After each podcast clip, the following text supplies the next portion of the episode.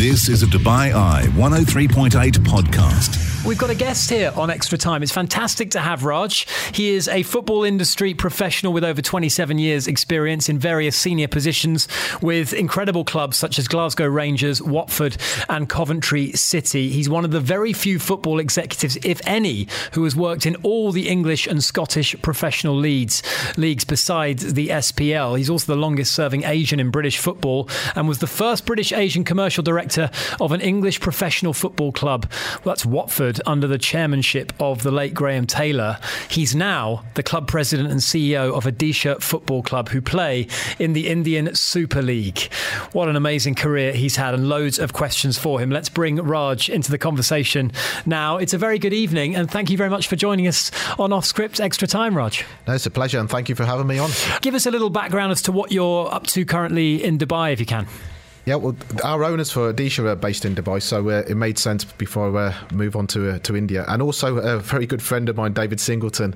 Uh, it was a good time to catch up with him. I hadn't seen him for about 20 years, and he's the former chairman at Coventry City ladies team. So uh, he's been very instrumental in arranging certain appointments for me in Dubai. The game has changed so much since you first began your life in, in professional football back in, I guess you could call it the dawning of the Premier League era in the 1990s. So we've got tons of questions for you, Raj. But let's start with your current um, your current projects, the Indian Super League and Odisha FC. I believe the Indian Super League uh, came to life in 2013, so it's not even 10 years old yet.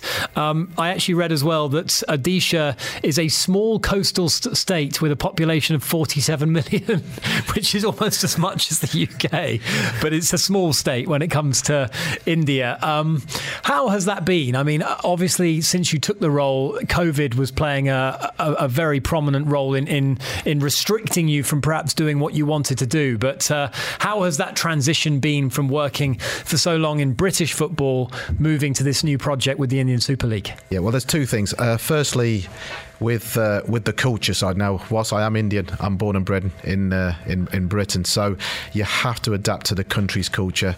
And uh, and not the other way around, uh, which was important. So climatizing, understanding the, the, the, how things operate there. It's pretty political, and uh, and as, as you said, the uh, the Indian Super League is is it's in its infancy. It's only nine, ten years old, and uh, it's certainly growing. But from from a personal perspective, because it was COVID at the time, and I was uh, offered the position, I was. Uh, I was running a club thousands of miles away as a CEO from my bedroom, and uh, strange as it sounds, it, it's you know it but was, it was uh, working. Yeah, it was working. It was working. We we, we got by, and uh, you know that's technology in this day day and age. Odisha, uh, give me sort of for, for, for the uninitiated, where, where is that geographically in India? Yeah, it's on the east coast of uh, of India. So if you think of where Calcutta is, is Right. just beneath there. And as you said, it's uh, it's apparently a small state, but it's 43 million people, 44 million people. Wow, wow, and they love their football. I take it. Yeah, it, it depends where you are in India. There, there's a there's a misconception that cricket is the biggest sport, which which it is, but football is also grown exponentially. So in certain parts of India, football is bigger than cricket, and certainly at grassroots level now, it's it's growing. It's it's huge. And, and how has this manifested itself, Raj? Is, is this something that's taking place in the schools? Is, is it the proliferation of local clubs? How is the game kind of taking flight? I think it's a combination. Uh, you, you've got a English football. Firstly, has a huge impact in India. Uh, the Premier League uh, have, have have have gone over. They've they've they've sort of initiated various activities, but over and above that, a lot of the Indian uh, people from India themselves sport a lot of English football clubs. I mean, when I'm over there, be all, obviously all the top clubs, but they know so much about English football. So from that angle, it's growing, and and I can just see it, it's just going to go continue to keep going. Raj, I want to talk about the 500 pound gorilla in Indian sport. Obviously, cricket. IPL has been an amazing success globally, commercially, uh, crowds, fans. It's really become a, an iconic global franchise sport.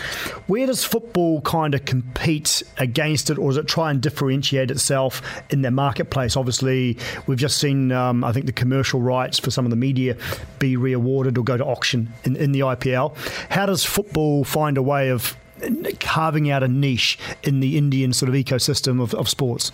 Great, great question. Um, you can't compete with the cricket. I mean, when you're talking about broadcasting, commercial revenues, it's huge. It, it's it's it dwarfs what the uh, the football earns, um, and, and and it's a long way to go from a, from certainly from a broadcasting perspective. I mean, Star Sports is the official uh, broadcaster for the for the Indian Super League, but in no way does it generate the revenue or, or generate the revenue that, that it needs to compete with the cricket. It, there's a long way to go there, but however, from an embryonic point of view, the, the football is growing, and now sponsors are starting to take note.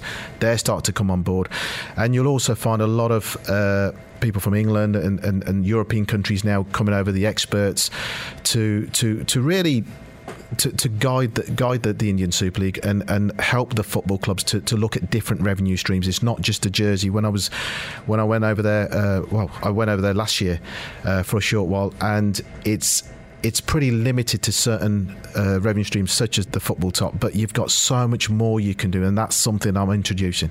How, how, do you how do you focus your development then as a football club? Are you looking to grow grassroots? Are you looking to get more fans in the stadium? Are you looking to get more media coverage? What are you focusing on as a, as a CEO, as a president of the yeah. club?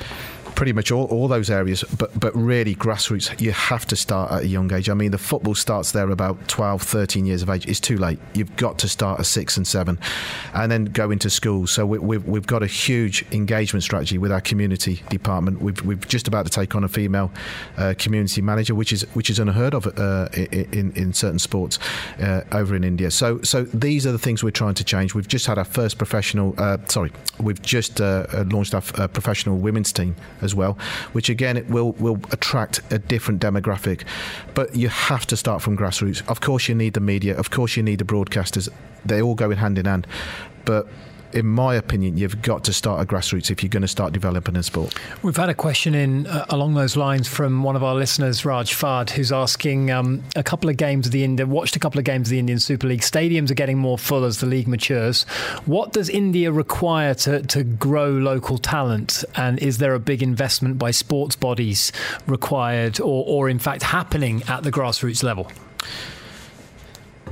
Again, that's a good question. I mean, uh, it's what what the Indian Super League and all the football clubs are trying to do now is is if you want to be at a certain level. I mean, if you look at the, the national team, it does struggle at a certain point, but you've got to now, as I said before, at grassroots, and you've also got to get coaches in with expertise that have got their pro licenses. Uh, because at the moment, there are certain coaches that are working with different football clubs at different levels, but they don't have the expertise, and that will have a detrimental effect later on. So certain bodies, it's it can be fragmented at times. Um, and they're now trying to, to, sort of come together as, as one group. So it's going to take time. It's like I said, it's only nine, ten years old but it, but we are, I would say, five to ten years away from having a, a, a, very good Indian national team. Right. Okay. Well, with that in mind, obviously, with the World Cup moving to 48 teams, mm. we've talked about it many times on our show. That clearly FIFA have done that with a view to incorporating both India and China, because without those two nations, you're missing out on one point sorry, 2.6 billion people, I think, give or take. So obviously they want those those teams at the World Cup, but would a leg up for India and China, or specifically India, would that be helpful? Do you think? Would it would it would it encourage growth, accelerate growth in Indian football if India were almost given an easier route to qualify for the World Cup finals, or is it better? Do you think organically um, for India to kind of earn their way there? from my perspective, I would say organically. Now, most people say, well, give them an opportunity, but there's nothing worse participating in a World Cup getting to certain stages and then potentially being embarrassed if you're playing certain teams that you wouldn't at the moment. And so I feel organically get the infrastructure in place get the coaches in place. I mean, at the moment, the referees are now turning professional. You've got the coaches now have to have a certain license, the Indian coaches, before they can even uh, become part of a football club, a professional football club. That's very important. And and as I said, I think the club, the, the country is about five to ten years away to having a, a team that can actually compete with perhaps your lower end of European teams. And that's where we are at the moment. So Okay. for me, it's organic. Right, But I guess the, the decision ultimately by FIFA, uh, well, I'm not sure whether we know about how the ramifications will work, the permutations in terms of World Cup qualification. If you're expanding from 32 to 48, then there are, I, I would imagine the focus will be not in Europe, but in emerging nations where it, it will be slightly easier, more straightforward to reach the finals. Do you think so? 2026 will be the, the first time that that will be available. Will we see an Indian national team reach the finals in 2026?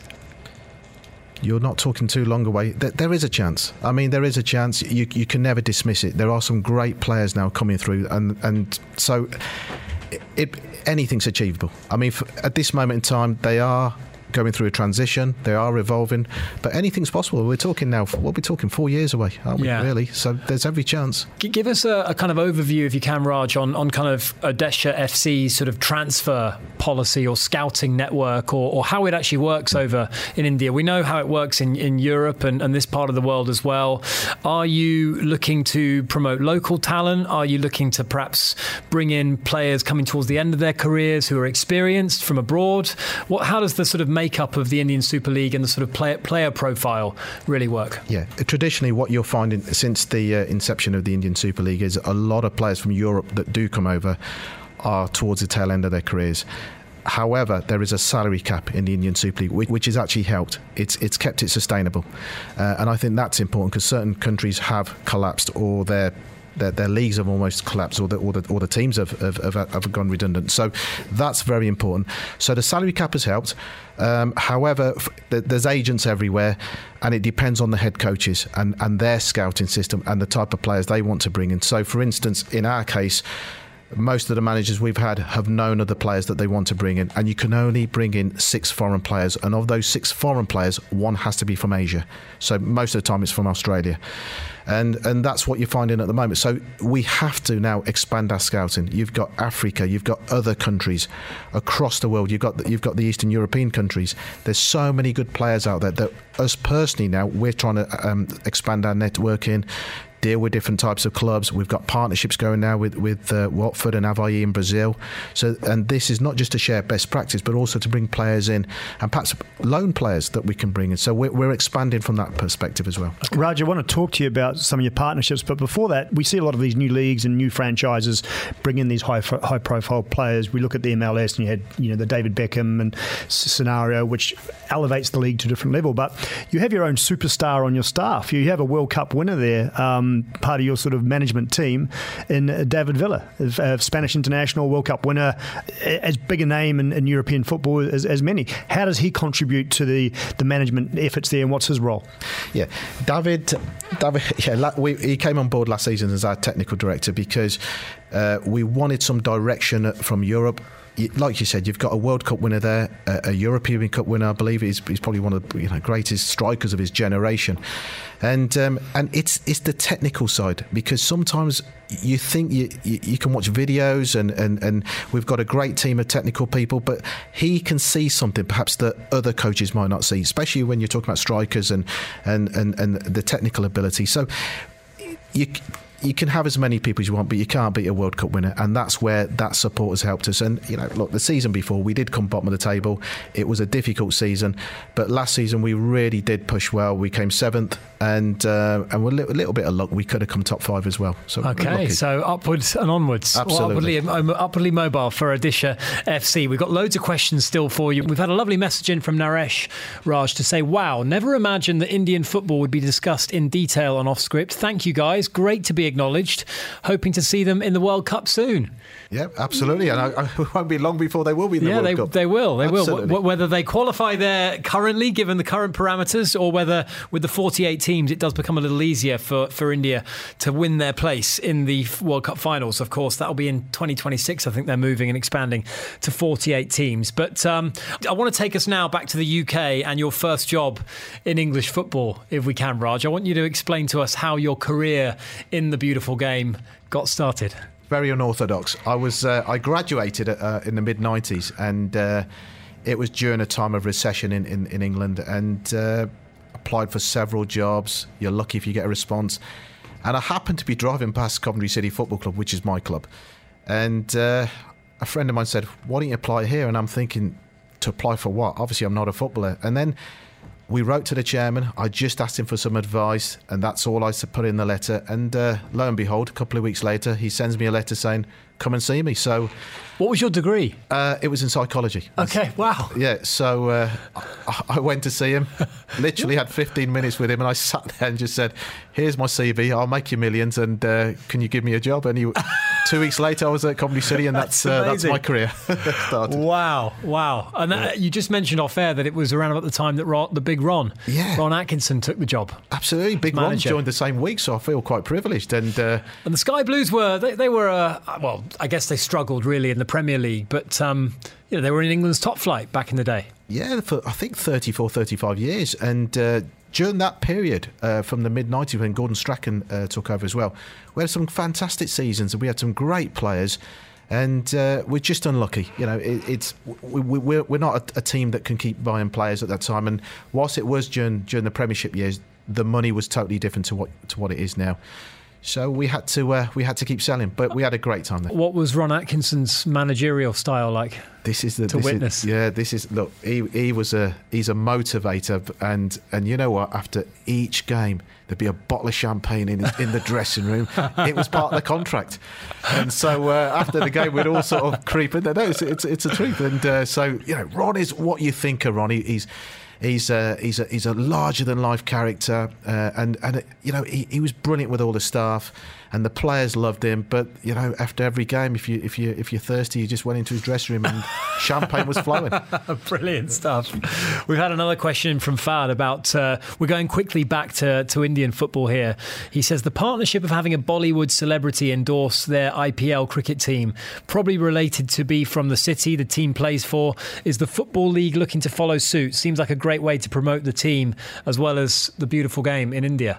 Yep, that's that's a really good point, and I, and I and I agree with that because the Bollywood stars are huge. You're talking millions and millions of followers, uh, and and saying that we're when I'm I'll be over in India very shortly. Uh, we're talking to influencers and, and stars from Odisha, uh, actors that are from there to to just to endorse the club and endorse the the whole community because we're one club. I say town, one club state, and and it's important to get the whole community together as well. Raj, we've had a lot of IPL action actually in the UAE in recent years due to things like the elections and then COVID. Um, so we, have had had an amazing cricket feast. Any chance we'll see any of the, the football teams over here playing at any stage? Uh, sorry, in terms of oh, coming and playing matches in the UAE because we've got a, ma- a massive, obviously, uh, uh, Indian support uh, network here. We've seen the IPL come here several times um, through default or not being able to play in India. Any chance we'll see the Indian football teams come over and play either a pre-season match or a regular season match, trying to grow that market? Absolutely, and and this is a, a huge, huge part of the uh, uh, sort of world for us as well because there is a massive. I think it's sixty percent of of the Indian community are, in this particular part of the region. So so yes, they would, and I. I don't wouldn't normally mention it, but our competitors Kerala are over here in the next uh, couple of weeks or so for their pre-season. I think they've got a pre-season in August. So uh, yeah, one of the Indian Super Leagues has, uh, will be coming over, but it's certainly on our radar. What were some of your favourite memories of, of working at Coventry City? I mean, it must have been a dream come true for you, Raj. But your boyhood club, the club you supported, your hometown club as well, to be playing a part in a Premier League club, given how you, you kind of landed that position in the first place, as you've just described, some of the memories that stand out? Yeah, absolutely. And, you, and you're absolutely right. For me, it was a dream uh, to, to work for your hometown club uh, club that you supported and, and, and you know the players that you, you watched. But there was one incident I do remember, and uh, Gordon Strachan didn't take take too well for it. we were playing Man United. It's the, it's the season they they'd won the treble, and um, and the team turned up, and I'm walking past the dressing rooms, and uh, and Alex Ferguson comes out, and he sort of sort of called me over, son, come here. You know, I can't do, really do a great Scottish accent. That's not bad. And he said, get me some uh, these these black marker pens. Now you've got to understand, you know, technology wasn't at the height there. We're talking late nineties. And uh, so, you know, me being me, thinking, you know, Alex Ferguson's asked me to do something. I'm running off getting some black marker pens. Got them, went straight into the uh, into the, into the uh, away dressing room, and then you've got Cantona, you've got all these players, and and Jaap Stam come straight up to me, and he and he looked at me like, "Who are you?" And I'm like, I'm Raj Athwal. you know, silly. I'm thinking, and uh, but it was just strange being in, in a in a dressing room with all these stars. But but the point was then, um, Alex took the marker pens and like told me to do one, and I'm I'm walking out. And uh, there's Gordon Strachan thinking, "What are you doing in the away dressing room? You know, have you given the team sheet out or something?" Running and we lost the game as well. So, uh, oh my goodness! I stayed away from Gordon for a few days. yeah, he's like, hang on, which team are you on? Yeah, absolutely. Raj, I was just going to say, no, no, disrespect to Coventry City, but one of the clubs that you've worked at is, is does have a global presence. Rangers Football Club, obviously in Glasgow. There, they've been through their ebbs and flows. I think it's fair to say over the last couple of decades, a, a massive club, uh, well supported in the UAE in this region. We see them out here um, running grassroots activities. They have an academy out here. Um, that must have been an interesting experience for you as well up in Scotland that firstly, it was an absolute privilege working for Glasgow Rangers. I'm, I'm, i followed the club as a youngster. Obviously, I'm a, I'm a Coventry City supporter, but that it, it's unbelievable. I mean, people know about the rivalry between Rangers and Celtic. Everyone will say, "Yeah, we understand it." You don't understand it until you're there. It's so intense. Um, I mean, I remember Ali McCoist saying to me, you know, welcome on board, but this is a this is a pressure cooker. And and you think, yeah, I've worked in a Premiership, I've worked with certain clubs. Nothing will beat working for Glasgow Rangers. It was an incredible. I mean, I've got a story I will tell you shortly, but I was told that you know be careful where you go out. We had a beautiful sort of uniform that had Rangers on it. We were told don't wear your uniform in the evenings. Don't tell anyone that you work for Rangers, and, and it was the same for my counterparts at Celtic. And um, because you, you can come across someone who you don't know, it's religious. I, I will say it, it. Everyone knows the background to it, but it is it is but they look after you. You know, even to this day, when they won the league, uh, um, they sent me a signed shirt. You know, it, it, once you, they, when I joined there, they said, "Now you're in Rangers, you'll always be a Ranger." And um, I, I, get it. You know, I go up every so often. I love the club, just like Coventry. Um, beautiful, but it, it really is intense when you're there in Glasgow. Wow. Okay, we've definitely got more questions for you on the subject of Glasgow Rangers, and you got to tell us your favourite anecdote from your time at Glasgow Rangers. Yeah, well, this is an absolutely true story. Um, when I joined Glasgow Rangers, all the players and the management would go to Mr. Singh's, which is a restaurant uh, in in Charing Cross in Glasgow. And Sati Singh is is a huge, huge uh, uh, uh Rangers fan. So, uh, and I used to frequent that place because um, I was on my own. So it, I thought, well, well, we'll go to an Indian restaurant every now and then. And one day his son came along and uh, and was and was serving, and I'm looking at his his lapel and I'm thinking, Mark. I said, what's your, what's your real name? And he went, Mark Walters. I went, no, no, no. What's your real name? He went, Mark Walters. I said, no, no, it's either Mahesh, Manveer, or Manjit. Come on, come, you know, you're talking to me here. And he goes, and he's looking at me really strangely. So his father comes over and he goes, no, no, it's definitely Mark Walters. So I'm thinking, they're having me on here. So I let it go. And then a couple of uh, weeks later, I'm, I'm back in, in Mr. Singh's restaurant and uh, his, uh, his younger son turns up and uh, I'm looking at his label and it says Oleg. So I'm thinking, right, they're really having a joke here. So I said to Sati, come on, tell me straight up, what's their real names? He went, Oleg. So I said, what's the story behind Oleg then? And he went, this is genuinely true. Um, his wife was about to give birth and he was at a Rangers game. this is, I'm kidding you not. This is absolutely true. And Ali McCoist has, has confirmed this. And so he's at the game, they're playing, and he's thinking it's going to be one of the top strikers or one of the top players. And he said, the next player to score, that's it, my son will be named after him and you are not going to believe who scored. Oleg Kuznetsov. Nothing wrong with him, but the name Oleg Kuznetsov. So he and he stuck to his word. He called him Oleg Kuznetsov, and and I said to him, his middle name's Kuznetsov. Yeah, yeah, Oleg Kuznetsov. So it's probably Oleg Singh Kuznetsov. And I said, you must be the only Indian on this planet that's got called Oleg. Unbelievable, but true story. Oh wow! I would have reg- I would have backtracked if I was Mr. Singh. I think likewise. I think my wife would have. Uh, yeah, absolutely. Yeah, I mean, how did she sign off on that? Oleg. Oleg Singh. Yeah, yeah. If you're Oleg a Rangers fan, Singh. If you're a Rangers fan, you go with it. I love the fact also that he was watching Rangers while his wife was about to give birth. That also tells you where his priorities lay. You've, you've got it.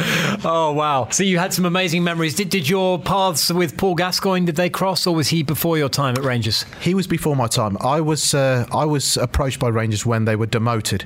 Right. And uh, oh, that's right. Yes. Yeah, it was it was a big thing, and they had to rebuild uh, the infrastructure, the commercial side, the marketing side and also on and off the pitch. And that's when Ali took over. And and with a great respect to Ali, he, he did a phenomenal job. You know, he was on a hide into nothing.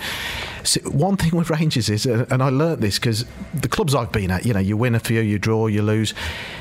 If you win, you're expected to win at Rangers. If you draw, you'll just about get away with it, but you, you can't lose. It's it's it's just not tolerated, and uh, it's something I had to get used to.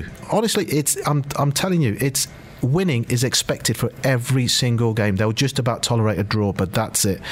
And Ali did phenomenal. You know, he took them up the leagues. Uh, I think one season, I don't think he lost a game. Um, and and even then, they were still complaining because the football wasn't that good. So, but for me, Ali McCoist was an absolute legend, and, and he was great with all the staff, and and really really put that club back on the map. Rangers went through so many trials and tribulations, and then of course they had to endure their their greatest rivals, their bitter rivals, Celtic, having all that success. So, how sweet was it as a man who is connected to the club, and and you know how the the town operates and how the fans work when uh, when Rangers with Steven Gerrard at the helm won that prevented Celtic from getting to 10 in a row. Yeah, that was an amazing amazing evening. I mean, um, when they when they won that, I mean, I was, you know, I, I don't know what to say. I, I, was jumping up and down as well. Was, you know, if you're a Rangers fan, you're a Rangers fan. That's that's the end of it. And uh, and you know, it's great to have two great clubs in, in, in Scotland, but as a Rangers man, it's uh, it was it was unbelievable. You you just had to because I can't see another club really doing 11, you know, if, if they had done 10. So, you know, it's it was yeah. Real par- well, not parity, I guess, because obviously Celtic are now the, the league champions for last season. But but Rangers, in many ways, with what they did, going oh so close in the Europa League, playing some wonderful football as well under Van Bronckhorst. I mean, that's that's a, a real step in and quite an exciting direction. Yeah, it is. And I work with Ross Wilson. I don't think he always gets the, the credit he deserves. Ross Wilson's their football director, and I worked with him at Watford, and uh, he's he's got this ability to look at players that perhaps are, are not at a certain level. So they may be emerging. They may be at the two, three million mark.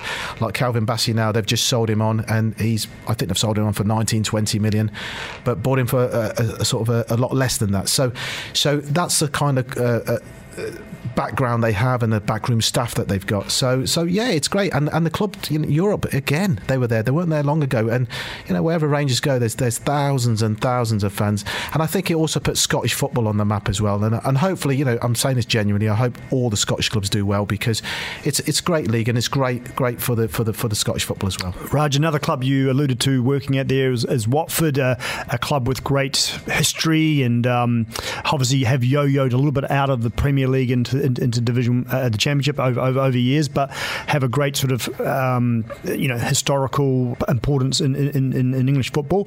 How was that experience? And I see that you've also signed a a sort of a, a strategic partnership with them at Odisha. How does that partnership work? What are the benefits um, do they bring to the table for, for, for Indian football? Yeah, well, firstly, Watford is a is a true community club. I mean, I was there under the chairmanship of, of the late Graham Taylor, and. It, it, it's it's been very different to all the clubs I've worked at. I mean, they all have their own strengths and weaknesses, but Watford genuinely is a, is a community club, and they're very inclusive, and uh, and and they they know how to build teams. Uh, and and because it's not a big town, they don't have a huge support, so they have to think differently and out of the box and and so so because of my uh, my, my association there, uh, Rangers were already with a with a club in the ISL, so that was my first thinking. So that that wasn't going to happen, but but genuinely because they were Premier League at the time, I knew them, I knew what they're about, their background. The partnerships mostly in India are I find are by name only, but this has got substance. We're sharing best practice. We're on the calls regularly. They'll help us with scouting, analytics, commercial, retail, right across the board. If it wasn't for COVID, we'd be doing a pre-season in London this season, uh, but it's been difficult because we've just moving back to Odisha. It's it's our first time there. It'd be wrong not to do pre-season in Odisha and go elsewhere after a two-year absence. But um, but it's it's been really really good, and uh, and the managers talk as well. So right from the top to bottom, it is it has substance. We will be doing um, a pre-season there next year. We'll also be looking potentially to take some of the ladies over there as well, because as I said, we've just got a, we've just launched our professional women's team, and uh, and give our players an opportunity to play against professionals that perhaps are at a higher level. We won't be playing the first team, but perhaps an XI. Uh, but it, it, gives our lads also an opportunity to see best practice from from coaching, from from from the uh, strength and conditioning, um, and right through to training and how, how they do it in the Premier League. And you quickly alluded to, to ladies football there. Obviously, it's it's on a it's a big talking point at the moment. The the Lionesses had a, a win. The Euros are Didn't on. deserve that win, by the way. I watched that whole game. Should not have won that match, well, but well played to them. It's, it's knockout football, isn't it? That's it. Yeah. Um, and so so women's sport globally is is on a really upwards trajectory. Football's obviously leading the way. The Euros are high profile. Um, how, how's women's football in India? Is, is, it growth there? Is it, is again is it grassroots the focus? How's the sort of um, trajectory there for, for, for, ladies football?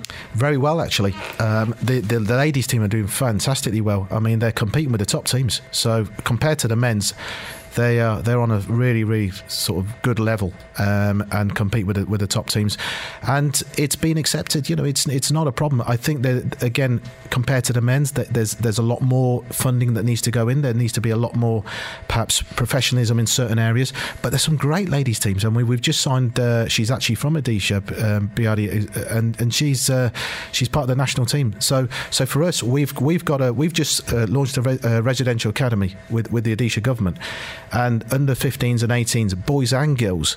Uh, that are part of our teams will be not only having an education, we'll get full time uh, coaching from from our top coaches that we have there. So so we've launched that as well, um, and I think other teams are starting to launch professional women's teams. So um, where there's perhaps not parity, maybe in the salaries, I accept that, uh, and that's going to take time. But but what you are finding is India is really making a huge effort. I mean, we're seeing it worldwide where women's football has taken off, and in England has really now led the way with with America and other European countries. But India's no different. India mm. really is promoting women's football, and, and and and you know, and long may that continue. Yeah, amazing to see. I think um, attendance records were smashed in in the European leagues. I think Barcelona had the world record the season just gone, and then the Euro 2022 has set new records. I think over double the number of fans that we saw from I think when it was was held five years ago in 2017, the year that the, the Netherlands won. It's um, it was uh, you know the, the, crowd attendances have almost doubled in that time. So really great to see.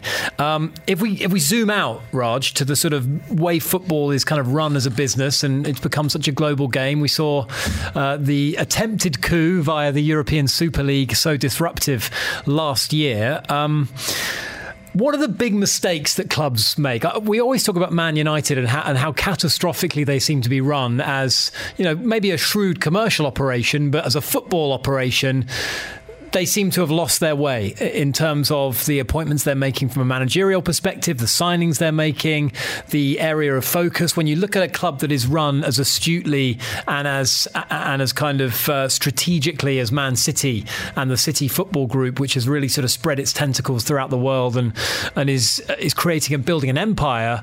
You look at the way United seems to be so much more ad hoc in the way they are run. Um, what are, in your view, what are the sort of biggest mistakes that kind of these modern modern super clubs are are making. You've got to look at the owners. What, what you find is that these are business people. They're, they're, they're in some cases they're, they're multimillionaires, billionaires, and, and they run successful businesses. when you come into football, you are dealing with various stakeholders you're not just dealing with with your own management team. You're dealing with thousands, hundreds of thousands of supporters. And I've always said football is almost like an animal. You can you can tame it, but you'll never control it. So from a money perspective you look at Uniteds, your Chelseas of this world, the revenue that comes in. But if you want to maintain that or sustain that, you then have to pay over the odds for players, and you're talking multi multi million pounds. And also, you, you'll find that with with the owners, they're under pressure because the moment and then the managers are under pressure. So the managers will start blaming the owners, saying we haven't got the resources to buy certain players and and so it, it's a no-win situation. And and I and I remember in the late '90s when they were saying the Premier League and, and, and the broadcasting rights is going to is going to go bust. It's not going to go bust. If you look at it now, and you've you've alluded to it now, in terms of it's gone global, you've got so many different groups across the world who who are trying to take over football clubs. If you look at not just England, you look at France with PSG. You're now looking at other countries, because it, it's it's not just the football; it's the global platform that it gives the owners, and, and it's a global platform that, that, that really elevates them. So it, I can only see it keep the trajectory going up. And I have to say, Raj, you may just be the best dressed guest we've ever had in our studio.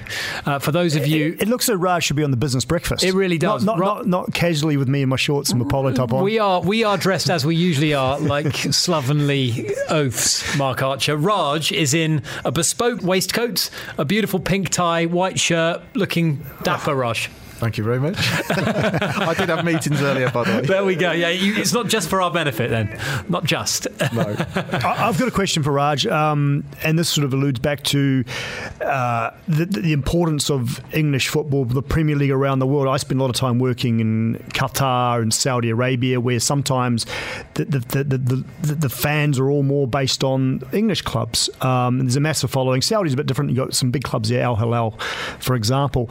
In, in India, are, are more people interested in English football, the Premier League, than Indian football? I'd say yes. Yes. I mean, they do follow Indian football, but, but you've, you've got to understand on a world platform, English football is huge. And you have had, had the uh, La Liga. It's the most popular club in India.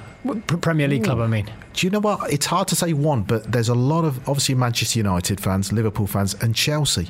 They're the three. Man City's not really okay. been mentioned, but they're those three, and maybe Arsenal. Arsenal sorry, okay. and Arsenal.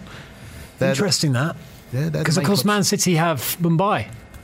They do, they do, and uh, but Man City, maybe my Mumbai fans, but generally when I'm when I'm meeting Indian fans across the across the board, it's those four five clubs, really. Spurs, okay. not Man City's. Wow.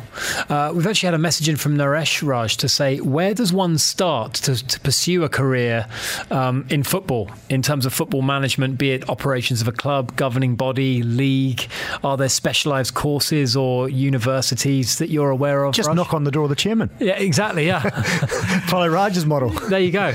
yeah, them, them, days are gone. It, it's a lot more professional now. I, I, I feel that football certainly my time uh, was, was was based on nepotism. I was just lucky, and and it was really who you knew. It was through recommendations. It still goes on to this day, but what you will find, certainly in England, I, I, I have to be honest, and, and, with Odisha, we do advertise positions, and it is about the best person uh, who, who gets the opportunity. But if you look at coaches, they will still bring their own people in.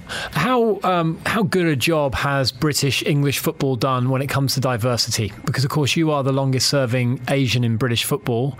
Um, that's been a big focal point, and obviously uh, to promote that, we've seen it. I think in, in media and broadcast media, in terms of the promotion of diversity. There, what, what about the game itself? Is there a, lot of work still to be done?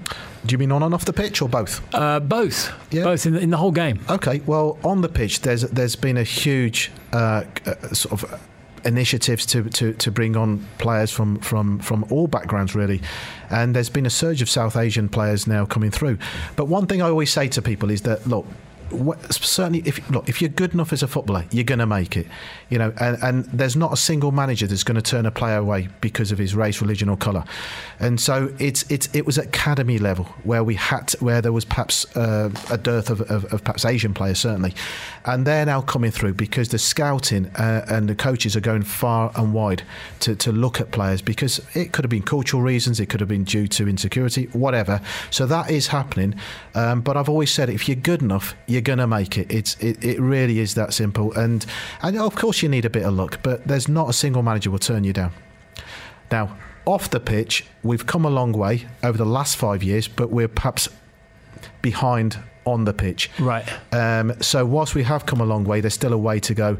Um, if you look at boardrooms, if you look at senior positions, not really happening. Uh, uh, uh, I'm probably me and probably one or two others are probably. There's only about two, three of us um, that are in a in a senior position. But saying that, I'm not even in England now. I'm in India. Yeah, of course. Um, uh, is, is, that through the lack of, of applications, or is or, or is that through lack of opportunities for Asian communities in living in the UK wanting to get into football? Yeah, I think there was a lack of applications in the terms that people then gave up and thought, "What's the point of applying?" Right. But what you did find was that um, it's it's almost a merry-go-round, and and in, in all fairness, I've probably been a part of that as well, um, and I've tried to stop it. And irrespective of who you are, you know, for me, it's not about your race, religion, or colour. If you're good enough, it's on merit. We'll take you on. And uh, and and so if you haven't got enough people applying in the first place because there was this this almost you felt that you're, you're not going to get through even the first rounds or first stages. And uh, so now it's opened up. There's there's so much, so many clubs are doing so much for to to, to for diversity, if that's the right word to use, to, to, to encourage people to, to apply across all, all positions. But the key for me is it's not just applying for those positions, but then giving people the opportunity for, for the senior positions. Again, everything should be on merit, but give people the uh, the opportunity. Yeah, it's a great message. That's that's brilliant. And um, listen, Raj, we, we've really enjoyed having you in. Uh, I've got one final question for you. Who's winning the Premier League season next? This coming. It starts in August. I can't believe the season is nearly upon us in a couple of weeks' time. Who's winning it? Do you know what? It's it's between three, four clubs. But I've, I've, if I had to go for one, I'd probably go for Man City. And then for the Indian Super League, I'm going to say Odisha. Odisha. there you go. Right. So there you have it. You heard it here first. We look, By the mouth we look, of Raj Athwal. We look forward to our invitations over to watch you in the final. In Guys, India. you are welcome anytime to Odisha, And you're welcome anytime back when you're when you're swinging by in uh, this neck of the woods in the UAE. Please do give us a shout, Raj, and we'd love to have you back in studio for a, a good old natter because there's so many questions we didn't get to. But uh, we really appreciate you sparing the time and thank you very much much for being with us in studio this evening, Raj. No, thank you both. Thank you very much. The voice there of Raj Athwal, the club president, CEO of Odisha Football Club.